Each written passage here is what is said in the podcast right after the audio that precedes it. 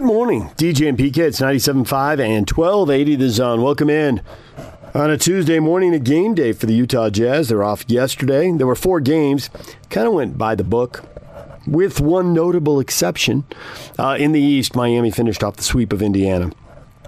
I got to admit, when the series started, I thought Miami would win. I didn't think they'd sweep, but sure enough, they did, 99-87. And Milwaukee, after that opening game bobble, has now won three in a row. They beat Orlando 121-106. They're up 3-1. The Lakers beat Portland 135-15. So after that opening game stumble, the Lakers have now won three in a row. They're ready to close that out. The surprise was, in my mind, Oklahoma City beating Houston again. Beat them 117-114. Houston came out, hit eight straight threes. The game was tied at the half. They hit eight straight threes to open the third quarter, thinking, okay, they got this. And they went stone cold from three. And they did not attack the hoop. They kept shooting threes. They didn't go in. They were like 5 of 26 down the stretch. Ended up taking 58 three-pointers in a 48-minute game. And I think we can all do the math. That's more than 1 a minute. That's a lot of threes, and it doesn't get to the line. And Oklahoma City crushed them. Oklahoma City won that game at the free throw line. I don't think there's any question about it. The Rockets were a measly 9 of 10. I mean, they shot it well, but they didn't get to the line. James Harden usually shoots 10 free throws in a game. He only had 5. And Oklahoma City, 22 of 28 at the line. So a 13-point advantage at the free throw line and a 3-point win. But if you're shooting threes, you're probably not going to the line. And the Thunder weren't as reliant on the threes. I mean, they shot a lot of threes by, 2005 standards, but 11 of 32 from the three-point line, that's nothing unusual. That's not that good a percentage or not that many total attempts. But it worked for the Thunder because they went to the rack, and they got fouled, and they got to the line, and they won the game. So that series is 2-2. Everything else kind of went as you might expect. Now, for the Jazz, they're getting ready for a closeout game. Can they finish the Nuggets off a fourth straight win, wrap the series up in Game 5, and then rest because there will be a Game 6 Thursday night with the Clippers and the Mavericks. And there may be a Game 7. If they split these next two, they could be playing again Saturday. The Jazz could win on a Tuesday and not play until Saturday at the earliest, maybe Monday. It's intriguing for the Jazz to see if they can get this pulled off. Close the door on Denver, not let them back in the series. Time right now to hear from them as they get ready to go. Let's start with a few minutes with Jordan Clarkson. Hey, Jordan. I've been noticing that you guys have had posters of Bogie up in the hotel, and then you did that 1, 2, 3 chant for him.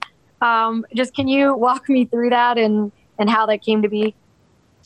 I mean, of course, everybody knows he's not here with us, but he's still, with us in our minds, and, wish he was here and playing with us, and, that bond that we have with him definitely is missed. So, we just keeping him in spirit, keeping him in our minds, and, know that he's watching us, and, we going out there trying to win games for him as well, knowing that he wants to be here on the court with us, competing and trying to win. We'll go to Ryan McDonald, Deseret News. Jordan, obviously, there's been with the Jacob Blake in Wisconsin and what happened with that. How do you keep those conversations alive with the platform that you guys have down in the bubble? Obviously, it's another episode of that happening yesterday. Right.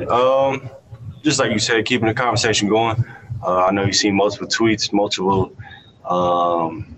things just going on, people giving their feelings and opinions and about what is going on with that situation. I mean, I haven't heard much information that come from it, but just seeing the video, stuff like that makes you sick. I know growing up, as a kid, you fear, police and stuff happening to you like that, where, you're educated on, how to engage with police officers and stuff like that as well. So it's definitely keeping this conversation going. Definitely, that's not the right way, I feel like, to handle it. I think I tweeted out today. I mean, it's 3 policemen there on the scene. Where a guy can, I wouldn't say easily be, gathered or whatever, but, I just don't feel like the first option is to kill somebody and shoot them. I don't think he's dead, but from what I heard, he's in critical condition. But In many cases, that leads to deaths and stuff like that. So I don't think the first option should be to shoot somebody or anything like that. Definitely taking somebody's life away from their family, their kids, and stuff like that. So it's definitely something a conversation that needs to be had and needs to keep kept going. We'll go Eric Walden, Salt Lake Tribune. Hey, Jordan, I know it's a small sample size, but Mike is shooting, almost 70% from three-point range these last couple games that he's been back. What's made him so effective out there? I mean, obviously you guys have had great faith in him all season long, but what's made him, take it up to this level in this series? He's just being aggressive, shooting the shots that, he's used to making. So it's just him staying in that mind frame of, I'm going to take these shots and I'm going to make them. So I think at the same time with him being in quarantine and shooting on that outside goal with the puddles and stuff, it's helped his range a little bit more. You see him shooting a little bit deeper ball. So definitely we might have to get a practice session outside on the outside court. Next we'll go Tony Jones, The Athletic. Jordan, what does it mean to you I know you were on the Cavaliers team that was on the finals, but for a lot of that run, you were kind of at the edge of the rotation, but not out of the rotation. What does it mean to you to be like really, really contributing in a playoff situation, in a playoff setting? I know you were on the Lakers for all those years where they weren't really that great. So what does this run mean to you, and how do you're playing individually? It means a lot to me, just being a part of that. Like you said, I was in with that Cleveland team with a lot of vets. It's my first time in the playoffs. We made that run to the finals. A lot of learning for me to do, not even, ever being in the playoffs and that situation before. But here, I think it's kind of groomed me for this moment. Trying to, shed light with, Donovan in situations as well, too. Help him as much as I can because, I've been in series like this before. And just being around and having that experience, just talking to him and talking with all the guys. I know Mike's been in deep playoff series, deep playoff runs as well. Joe, and, it's a deep team. So, but for me to have this impact with this team has been great. It's a blessing. And, I'm just happy for the opportunity. I'm trying to go out there and help us win every time I step on the floor. Ryan Miller, KSL.com.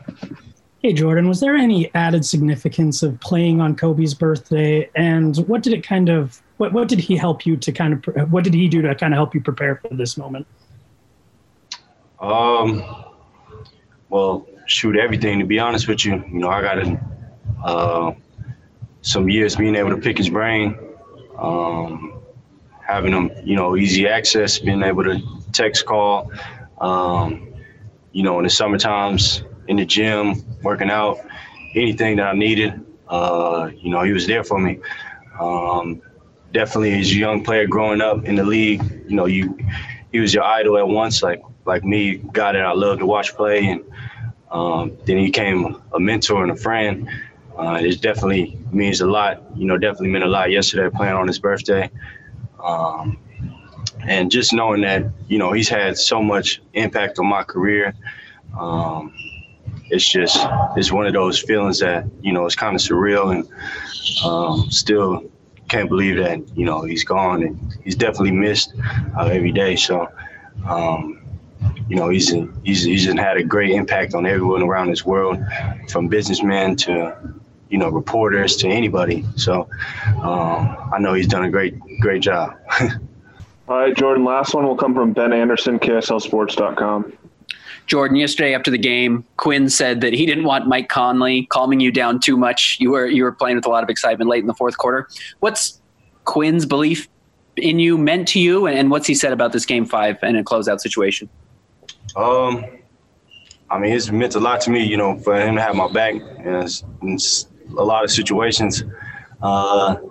Definitely in heated moments and stuff like that, I kind of got to catch myself. I'm getting so caught up in the game. These playoff series are very intense, a lot of emotion getting involved in these games, more than ever, especially like you said, me having, a role on this run and on this team. So, you know, him having my back is meant the world to me.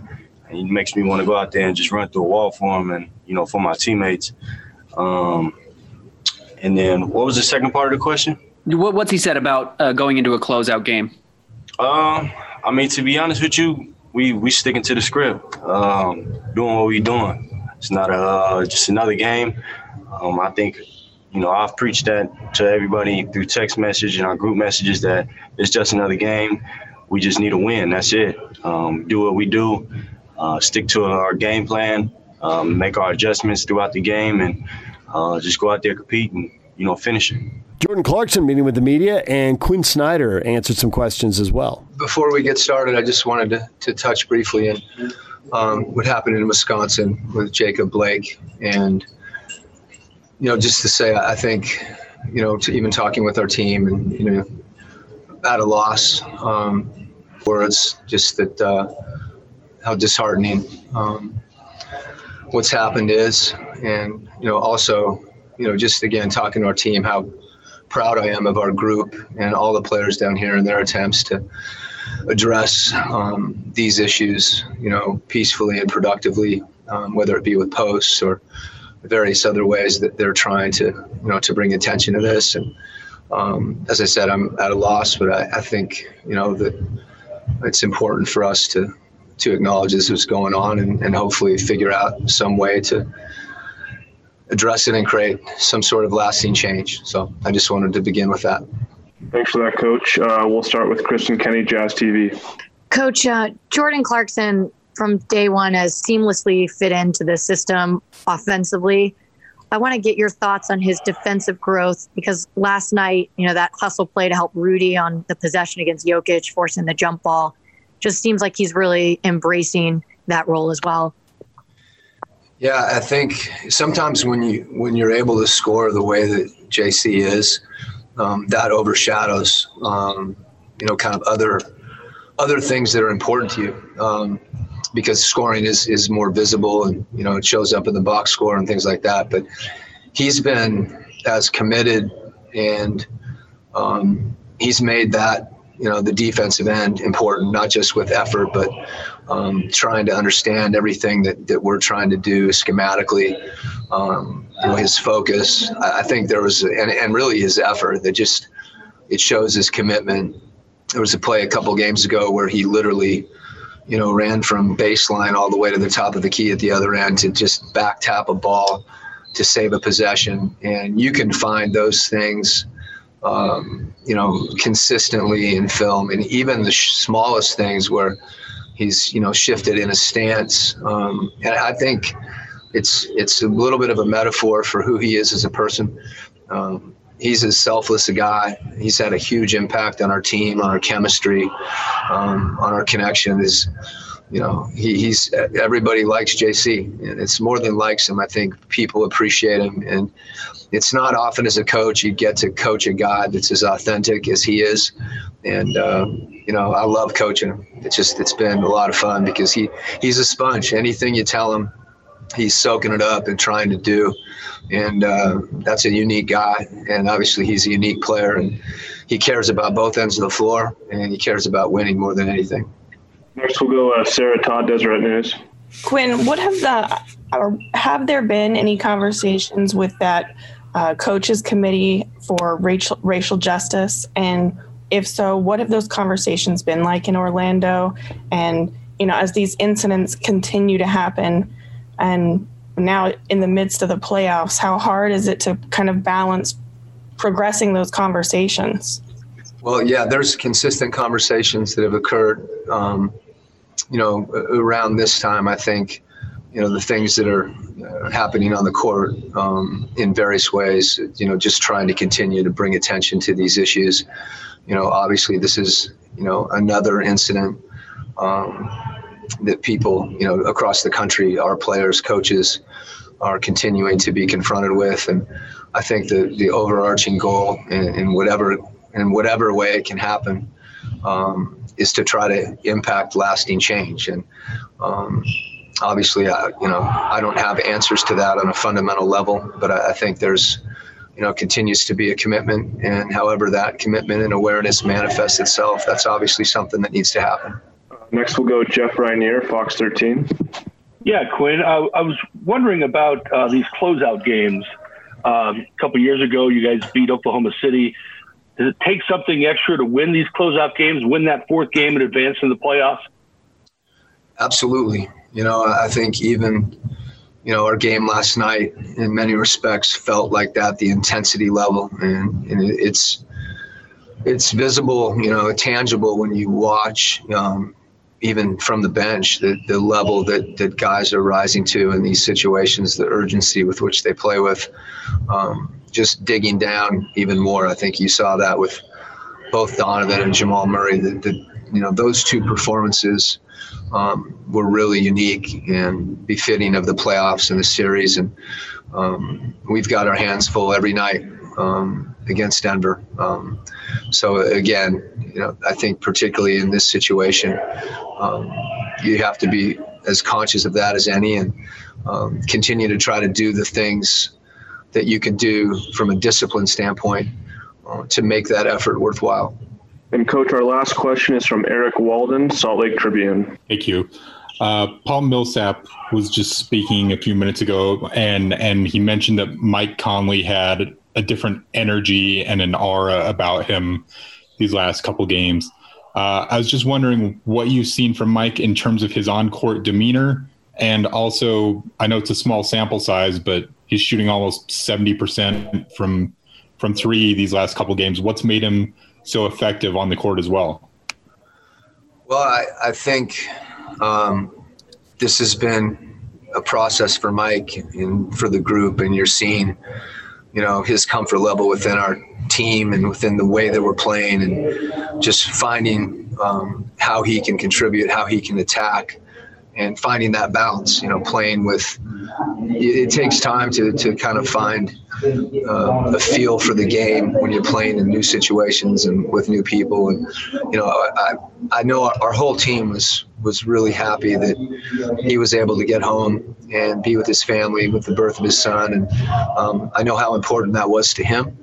You know, whatever the correlation is with that, he's got a clear mind, and you know that takes time to process. Maybe, you know, last week was, you know, metaphoric in some way that, you know, basketball, you know, isn't the most important thing. And I think for someone like Mike that cares and cares, you know, extremely in an extreme way about his teammates, that, you know, he's found some of that balance and some of that comfort. And in my mind, that just allows him to be more instinctive. He's an incredibly smart player, but like all of us, if you're overthinking something, it can be more difficult. So I think the clarity that he has about what we're doing, you know, what we want him to do, what's expected of him from his teammates and from his coaches, what he expects of himself, there's clarity there for him, and you know that allows him, I think, to be the player that he is, which is a guy that can play on the highest level, and that's what we're seeing. All right, there's Quinn Snyder and Jordan Clarkson with the media. When we come back, Dan Feldman from NBC Sports with PK and I. Stay with us. Take the Zone with you wherever you go. Let's go. Download the all-new Zone Sports Network app on your phone and get live streaming of the Zone as well as podcast editions of every show. From Salt Lake to Shanghai, Provo to Portugal, or Ogden to Oslo, wherever you go, we'll tag along. Let's go. Download the new Zone app by searching Zone Sports Network wherever you shop for apps. It's the Zone Sports Network app from 97.5 1280 The Zone and the Zone Sports Network. Good morning, DJ and PK. It's 97.5 and 1280 The Zone. Jazz and Nuggets, Game 5 tonight. Dan Feldman talked with PK and I late in yesterday's show. We'll let you listen into their conversation, our conversation with him right now. Dan, good morning. Hey, how you doing? Doing well. Dan, you are stealing money watching Luka Doncic and Jamal Murray and Donovan Mitchell. Do you feel bad about that? No, not in the slightest. It's a blast to watch them. You know, I know where I'm talking. Donovan Mitchell especially is the cream of that young crop. Yeah, right now, I mean, there's so many young guys who are playing really, really well. We had Kenny Smith on the other day, and he was talking about one of the reasons he thought these younger guys have advanced their game is because he believes that, in the case of Donovan Mitchell, the layoff was akin to a summer break, an offseason. So he looks at it like Donovan is now in his fourth year. Somebody like Doncic would be in his third year because they had that time during the quarantine and the shutdown to improve, if not physically, but certainly mentally, probably a combination of both. How much you would buy that the break actually advanced their games? That strikes me as the type of thing that people say to come up with a reason after the fact, right? Like, I don't remember all these people saying beforehand, before seeing the results, you know, yeah, this break, like, these players are all going to advance, like, I'm sure of it. You see the results and you come up with a narrative after. You know, there are players in that age range who aren't playing their best right now. That goes both ways. You know, I do think in Donovan Mitchell's case specifically, I don't know how much it's the break, as maybe he would have been in a similar point anyway, but he has really advanced from prior postseasons. His ability to read a defense, see what's going on, get to all the way to the basket or shoot a jumper or pass. Like, he is making the right play over and over, and he's probably even better equipped to make that play once he diagnoses what the right thing to do is. But I think he might have been ready for this if the playoffs started on time. So I've heard one theory, I've had this presented to me, I'm curious if you buy off on it, that the Jazz lost games on purpose to match up with the Nuggets, knowing that the Nuggets defensively just aren't going to provide the challenge that Houston does when they're switching everything, and that this is what the Jazz do to teams that play like this. It's not the first time they're on the verge of winning a playoff series. You know, they beat the Clippers and they beat the Thunder 2 and 3 years ago. And if they run into Houston again or the Clippers in the next round, will it be any different? You know, I think there might be something to that, but let's just start with this. I think the Rockets are better than the Nuggets. Like, we can talk about styles and matchups, but the Rockets are just better, so I'd rather face the less good team in Denver. And that's especially true, both in terms of team quality and with the matchups, because the Nuggets are without Gary Harris, they're without Will Barton. Losing those two wings, I mean, that's big. Everybody recognizes Gary Harris as a good defender. Will Barton was having a pretty good defensive season. And so to not have either of them, the Jazz just have too many playmakers, too many offensive weapons for Denver to keep up with. Nikola Jokic, flawed defender, Jamal Murray, flawed defender, and it's just easier to get those two involved over and over when there's not Gary Harris or Will Barton to cover for them, and so there's something to that, but you know, I think there would be problems in the next round, assuming the Jazz get that far, because number one, you're going to run into a better team. It's not just the style, it's just a better team, but yeah, I think you're onto something with the style too. How much concern do you have with the Clippers? With Dallas or with a potential Jazz matchup? With Dallas. I mean, the Mavericks look good. I mean, Luka Doncic is a star. He is great. He is ready for this moment. It's so weird because it seemed like he was overwhelmed when the series started. He had like 5 turnovers in the first few minutes. He is not overwhelmed anymore. It's incredible. The Mavericks have good depth, and the Clippers are struggling to find something right now. Like, you know, they've got players still working their way into shape.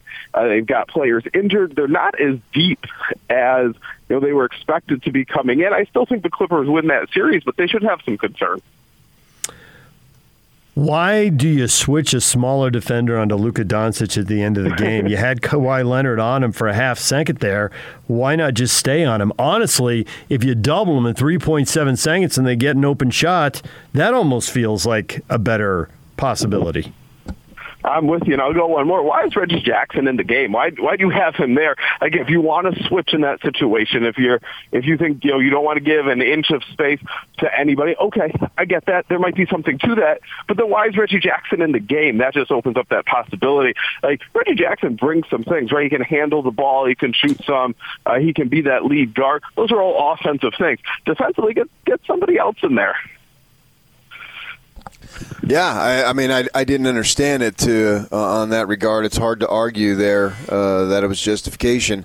How much do you think this shooting slump is in Paul George's mind? you know, it's funny, he put out that Instagram post the other day saying, I don't care what my critics think, like, you know, whatever, like, you know, you're so concerned about my shooting, I'm not concerned about you. Who puts out an Instagram post saying how not concerned you are about somebody else if you're not actually concerned about them? I do think, I don't know if it was in his mind to start, sometimes we overreact to small samples. Hey, guy had an off-shooting night, whatever. But it seems to increasingly be on his mind. It's something like he's thinking about. He said last night, yeah, this would be a different series if my shot were falling. And, you know, it does seem to be something he gets asked about a lot, something he thinks about. That makes it harder, I think, to overcome it. But he can contribute in other ways. He is right when he says, you know, he's not James Harden. He's not just a scorer. He's not a scorer on that level, even at his best. He needs to defend. He needs to do other things. And he's done some of those things at times.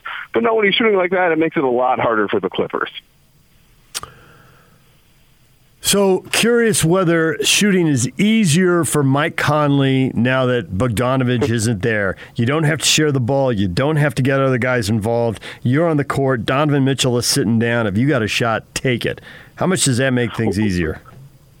Well, it can go both ways. Like you said, not sharing the ball as much, but, you know, maybe you lose a little spacing without Bogdanovich out there if you have, for example, Royce O'Neal out there instead. One thing I really think that's working for Mike Conley, besides just, you know, I think is a hot streak, an unsustainable hot streak to some degree.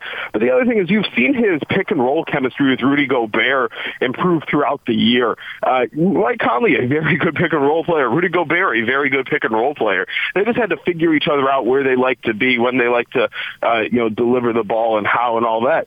And you see it improve throughout the whole season, and now it's really peaking. That makes it tough on defenders. And they're, you know, to some degree trying to make sure, hey, they're not going to get the lob to Rudy, and so that leaves space for Conley too. So we saw two guys score 50 in Mitchell and Murray. How much do you think of that is because there's no home and away, they're both in the same arena, that is leading to this individual scoring explosions? Well, that's interesting. I hadn't thought about that angle to it. That's interesting. There might be something to that. I mean, I think last night it was just Donovan Mitchell's in such complete command of the offense right now. He's making his shots. He feels good. He's exploding to the rim. He sees everything that's happening on the court and reacts the right way. Jamal Murray also had a just very hot shooting game, and it's tough to keep up with.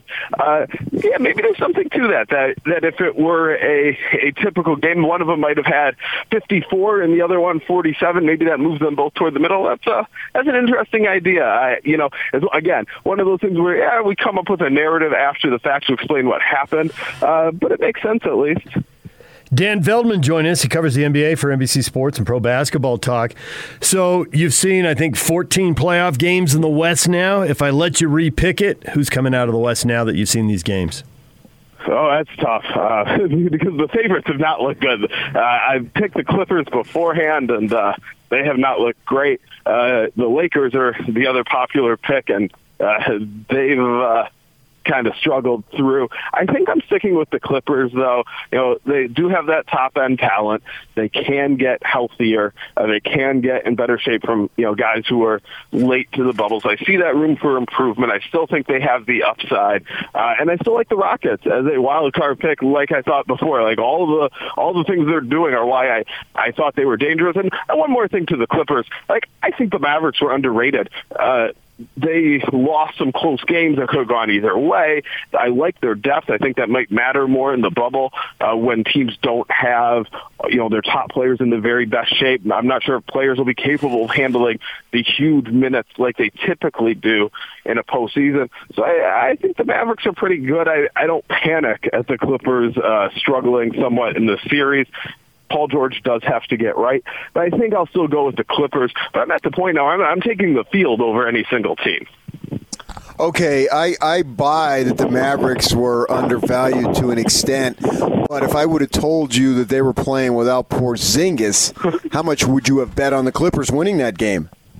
Yeah, that's the other thing is, yes, I mean, he was so good in the previous game, you know, inside, outside, offensively, defensively, like a real complete game. That is a big loss. but that's part of why I like the Mavericks' depth. Not that I would expect them to win without Porzingis, but I just think, hey, they've got a little bit more of a chance than a typical team that's dealing with this kind of stuff. So how much pressure do you think is on a guy who misses a game, who's got to come back after that performance? You got to do your thing, but you got to fit in. And they won without you. Now you got to make sure they win with you. Yeah, but he's an easy player to fit around because he shoots, he spaces the floor. Like, he makes it easy to fit in a lot of ways. And look, he's got some experience doing it. He got ejected earlier in the series and then came back and had an excellent game. So, you know, he's done that before, and I think he could do that again. So over in the East, I don't know that they're necessarily the best team, but I think the most intriguing storyline for me is Toronto because of Kawhi Leonard leaving and to see if they can still do it. How much you buy them as a legitimate contender to get to the final? Yeah, I've got them in that second tier of championship contenders. You know, tier one would be Lakers, Clippers, Bucks, and then tier two, Rockets, Raptors, Celtics. That might be it. Seems like that, though, in that range. The Raptors are really good. They play hard. They have a bunch of smart players, so they can do some complex things, especially defensively. Nick Nurse is an excellent coach. My biggest concern for them, though, is when you get into a tight game, deep in the playoffs, late, the pace slows, you need somebody to go score. Last year, that was Kawhi. Like, he did that so well. There's nobody on this team I trust. Pascal Siakam is new to being a go-to player. Like, he's taken great strides. He's looked very good at times, but he's still inefficient. Like, he's still learning how to do it. Kyle Lowry hasn't really been built for those moments a lot of times. Like, he's got a great all-around game, does so many subtle things. It's not exactly what you want him to do. So there's not somebody I trust there, but either one of them can make the shot. Fred VanVleet can make the shot. Like, they got a chance. Well, Dan, continue to steal money watching these guys because this is wildly entertaining and some great individual performances and just enough upsets to put all our preconceptions on edge right here. Who the heck knows? We all make our picks, but man, deep down, you can't know as you sit here this morning. Yeah, no, I mean, it's been fun. Like, it's the NBA playoffs. It's, you know, we spent all this time talking asterisk. The main argument against an asterisk is it feels normal, and that's fun. Dan, appreciate the time. Thank you. Thanks for having me. There's Dan Feldman from MDC Sports. When we come back, former BYU basketball coach Steve Cleveland, our basketball insider on the playoffs. Stay with us. Take the Zone with you wherever you go. Let's go. Download the all-new Zone Sports Network app on your phone and get live streaming of the Zone as well as podcast editions of every show. From Salt Lake to Shanghai, Provo to Portugal, or Ogden to Oslo, wherever you go, we'll tag along. Let's go. Download the new Zone app by searching Zone Sports Network wherever you shop for apps. It's the Zone Sports Network app. From 97.5, 1280 The Zone and the Zone Sports Network. Steve Cleveland joins us every week here on 97.5 and 1280 The Zone with DJ and PK. Here's the former Cougar coach talking NBA playoffs. DJ and PK brought to you in part by WCF Insurance, reminding you to be careful out there. Steve, good morning. Good morning. How fast is basketball morphing right in front of our eyes? The strategy, the shots that used to be bad shots that are now good shots, guys' ability to make even those shots at an impressive rate. It seems like everything's changing quickly. Well, I think the game is changing. I mean, you start looking at the spacing of the game, and you go back 20, 25 years ago when everything went through the low post, and it was inside out. And today in 2020, it's about high ball screens and penetration and 1, 2, 3, always the extra pass. And guys that have grown up culturally in this game to shoot the three. And it doesn't matter if they're 6'11" or they're 6 foot. Certainly, the game is changing right before our eyes, and we're seeing it in huge doses. I mean, I don't think we've ever watched so much basketball in so little of time, and so we're getting exposed to the game in a way that we've never been exposed to it, where you can watch 3 or 4 or 5 games in one day. And to be honest with you, everybody's kind of playing the same way now with different personnel and different results, but. Watching the two Jazz games the last 2 days and watching them knock 32 threes down and spacing the floor and not being able to really focus on one guy.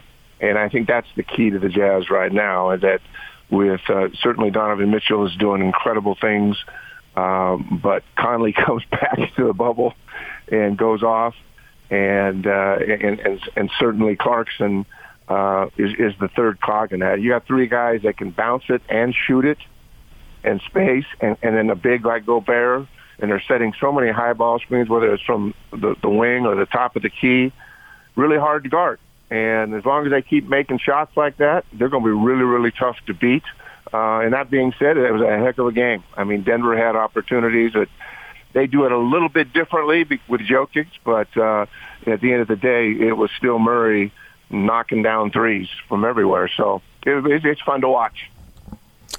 So how much are you buying my theory as far as Conley goes, that he's actually benefiting from the loss of Bogdanovich, because it's taken any second guessing and any thinking out of it, and it's just Mike Conley playing ball because there's no need to overthink it. Just go out and play, Mike.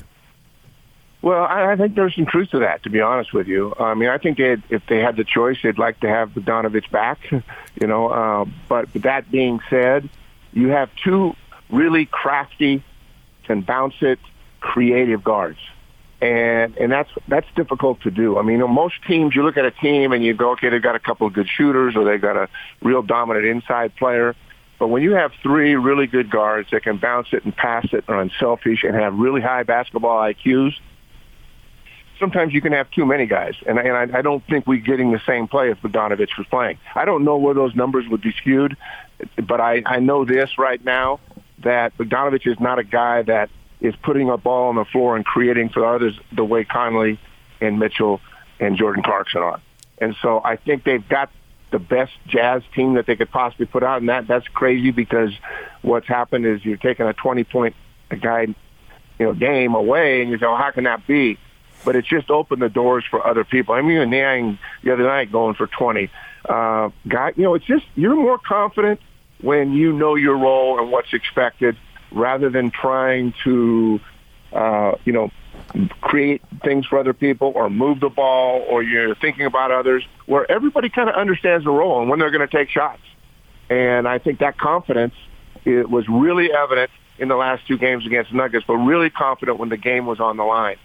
And I think guys knowing their roles, understanding that, and which you give a lot of credit to a coaching staff, who identifies roles and identifies what good shots are. Take those shots. Don't get down if you miss. You have a combination of a group of guys right there that play so well together, and they're all very similar, and they can really attack. I mean, Clarkson and Donovan probably attack it more. Conley's more of a perimeter guy. But Conley is, I don't know his exact age, but he's been in the league for a long time, and he's not going to force things. So they have a maturity there. Even though you've got a very young Donovan Mitchell, Jordan Clarkson and Conley have been around a long time. And it's just a perfect combination for me. And that being said, I mean, these games are going to the wire. So, they've got to keep playing like this, but it's fun to watch. So, once a coach, always a coach. Is there a part of you watching a Jazz game that sees Jordan Clarkson and you just start yelling at the TV, no, no, no, good shot, good shot? There's nobody that's coached long. If you've coached a long time, you've said that many times. And I don't think right now that Jordan, I mean, he has so much confidence in himself. And coming off the bench, he provides a spark. But, yeah, I mean, there are times that happens.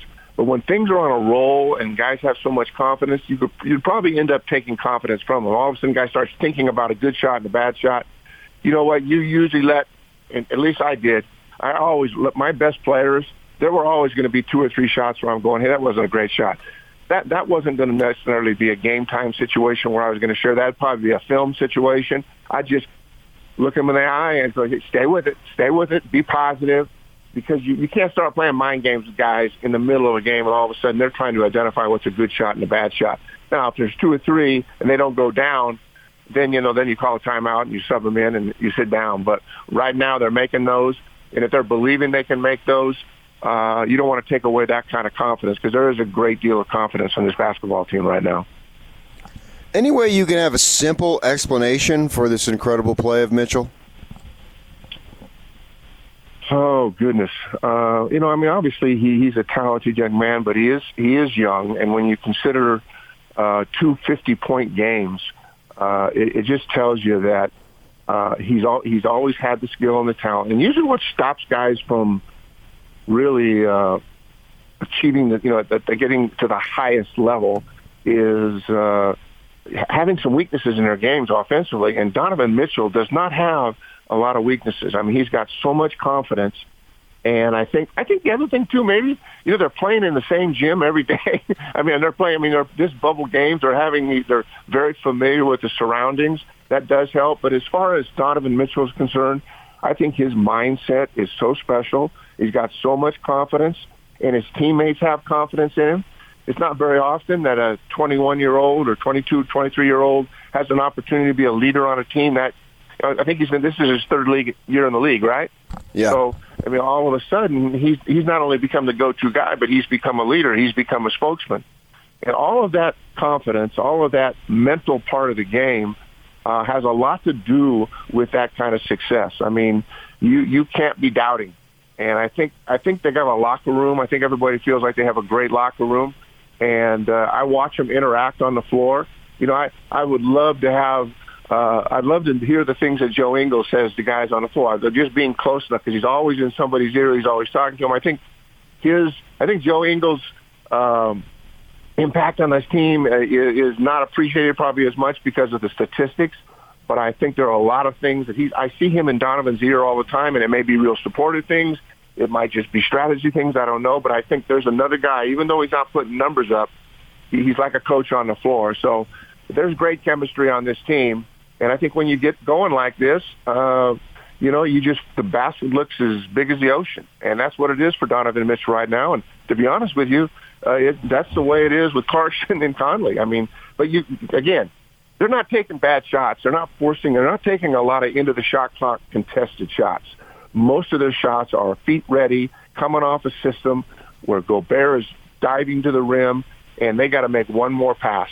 And when you put three really good shooters on the floor, it's really hard to guard when you got a big man that can take it to the rim. So they're getting good shots. They're running a good system. The ball's going through the hole. And it just that kind of confidence breeds more confidence. And I think it breeds more confidence with your teammates. They're very sharing the ball all the time. And it's easier to share the ball when guys are making baskets. And so those are the things that I see in terms of why he would be having such a special postseason. But I didn't expect him to have two 50-point games, but I did expect him to have games in 25 to 30 points because he can create not just off the jumpers. He's so crafty. His mid-range jumper now, it's kind of Chris Polish like. He can get two steps into the free throw line, boom, it's money. And that not a lot of guards have that shot. A lot of them are exclusively three-point shooters. A lot of them are just exclusively mid-range. Donovan Mitchell's created that now where he doesn't have to go in and force it against big guys. Once he gets space, and he gets space pretty easily because Donovan Mitchell's diving hard, everybody gets, they get deep, and he's always going to have a 15-footer. And Chris Paul kind of has always done that really well. That's something I never saw Donovan Mitchell do. So for all the superlatives that we can heap on Donovan Mitchell, do you have a couple more to heap on Luka Doncic? Oh, my goodness. I haven't watched him play as much, but, that was special. And, that, it's one of those things, I think probably growing up in Europe and playing in Europe and at a young age, he's not fearful of anything. He's a confident player. And you can see the confrontations he has with his own coach. There's some immaturity there that he pouts, and there's times when he just wants to be on the floor. He has that much confidence in himself. And the thing is, you don't see a lot of guys. I don't know. Is he 6'9"? I'm not sure how exactly tall he is. He's listed at 6'7", 230 for what that's worth. Okay, so the thing about it is he just creates space. And when you shoot the ball as high as he does, it's really hard to contest. and he creates good space. He's got just amazing ball handling skills. He's not the fastest guy in the world. He's not the guy. I mean, you can't sit there and watch him and not think a little bit about Larry Bird, right? I mean, that's what he did. He created space. And so to watch him play the game in a really pure sense, it's special. And I, you know, I mean, that was a gutsy win. I mean, I know the Clippers are struggling, and Paul George is struggling, and not having Patrick Beverley. But at the end of the day, this Mavericks team, you can't underestimate them. And I mean, Curry, he's got a little. You know, his brother's had the limelight his whole life, but he makes big baskets. Hardaway's been making big baskets, so it's not. You know, they just can't focus on Doncic. That's the thing too. I mean, in past, when other guys aren't scoring, you can throw two guys at him. He's hard to guard one-on-one. He can create space. He's big. He's strong. He can take you inside, and you're not going to block his shot. And so, yeah, I love watching him play. That's a really special thing, and the Mavs are making this exciting. I hope that thing goes 7 games. It's fun to watch. So for Doc Rivers, you got Kawhi Leonard and Paul George out on the floor, and neither of those guys are defending against Doncic at the end. You got Reggie Jackson. I think I'd rather have the other Reggie Jackson rather than this Reggie Jackson on Doncic in that situation. How do you explain not having either Paul George or Kawhi Leonard on Doncic? Well, it surprised me, to be honest with you. And I think that, you know, in fact, I thought, forgetting while I watched the game, that it looked like Patrick Beverley, but he wasn't even playing, you know. I thought, okay, maybe they get Beverley, but even Beverley, you know, you can shoot over the top of him. So, and you got to know coming out of a timeout that there's going to be a ball screen set. I mean, that's pretty obvious. And so, you know, it's one of those things that Paul and Kawhi should have been involved in that play. So, yeah, that was really suspect. I mean, they got to be looking at scratching their heads and going, "Whoa, why do we do that?" And take a small guard. I mean, you'd have been better off putting him on a post player and just bringing Paul and bringing Kawhi up. So, yeah, I think everybody asked themselves that question. At least contest it. And you know, Kawhi, both Paul and Kawhi are so long and good. And Kawhi is a really contests, and he can get up and elevate and get them out of their comfort zone. So, yeah, I think they're going to watch the film and go, wow, we made a mistake there, and it cost them the game. I mean, he still had to make an incredible shot. It wasn't like it wasn't contested, but he was contesting it over a smaller player that really didn't disturb his shot in the least. So, yeah, that's something they'll have to look back and watch and go, hey, into game situations, into shot clock situations, let's get one of those two guys on him. Or even Harrell. I mean, anyone, any one of the three that had size and length. But, you know, they needed the three, so you knew that's what they were going to take. As far as your point about Joe Ingles, I don't know if you saw this, but after the game, Donovan Mitchell sitting in his interview room, and Joe knocked on the door, and then in his most naive tone of voice said, "Donovan, you're really good at basketball." And that was funny, but I thought the best part was Donovan's reaction. Like, he didn't crack up. It was nothing. It was just like, Joe must do this kind of stuff all the time. Because he just went, "Thanks, Joe." And then he just turned back to the camera. It didn't even, you know, other people are laughing and falling over themselves. And he just rolls with it, because Joe must be like that all the time, and we just don't see it. I'm sure. And I don't know Joe personally, and I've just watched him from afar. But I do know that he knows the game. And he's like having another coach on the floor. And sometimes, you know, I'll watch those games and think, man, he's got, you know, he hasn't shot the ball great, you know, but they're chemistry guys. And I can remember teams where I started a guy or played a guy, and even my players, and oftentimes the assistant coaches look at me and go, what in the heck are you thinking here? And I'm saying, well, we're better when this guy's on the floor with this group.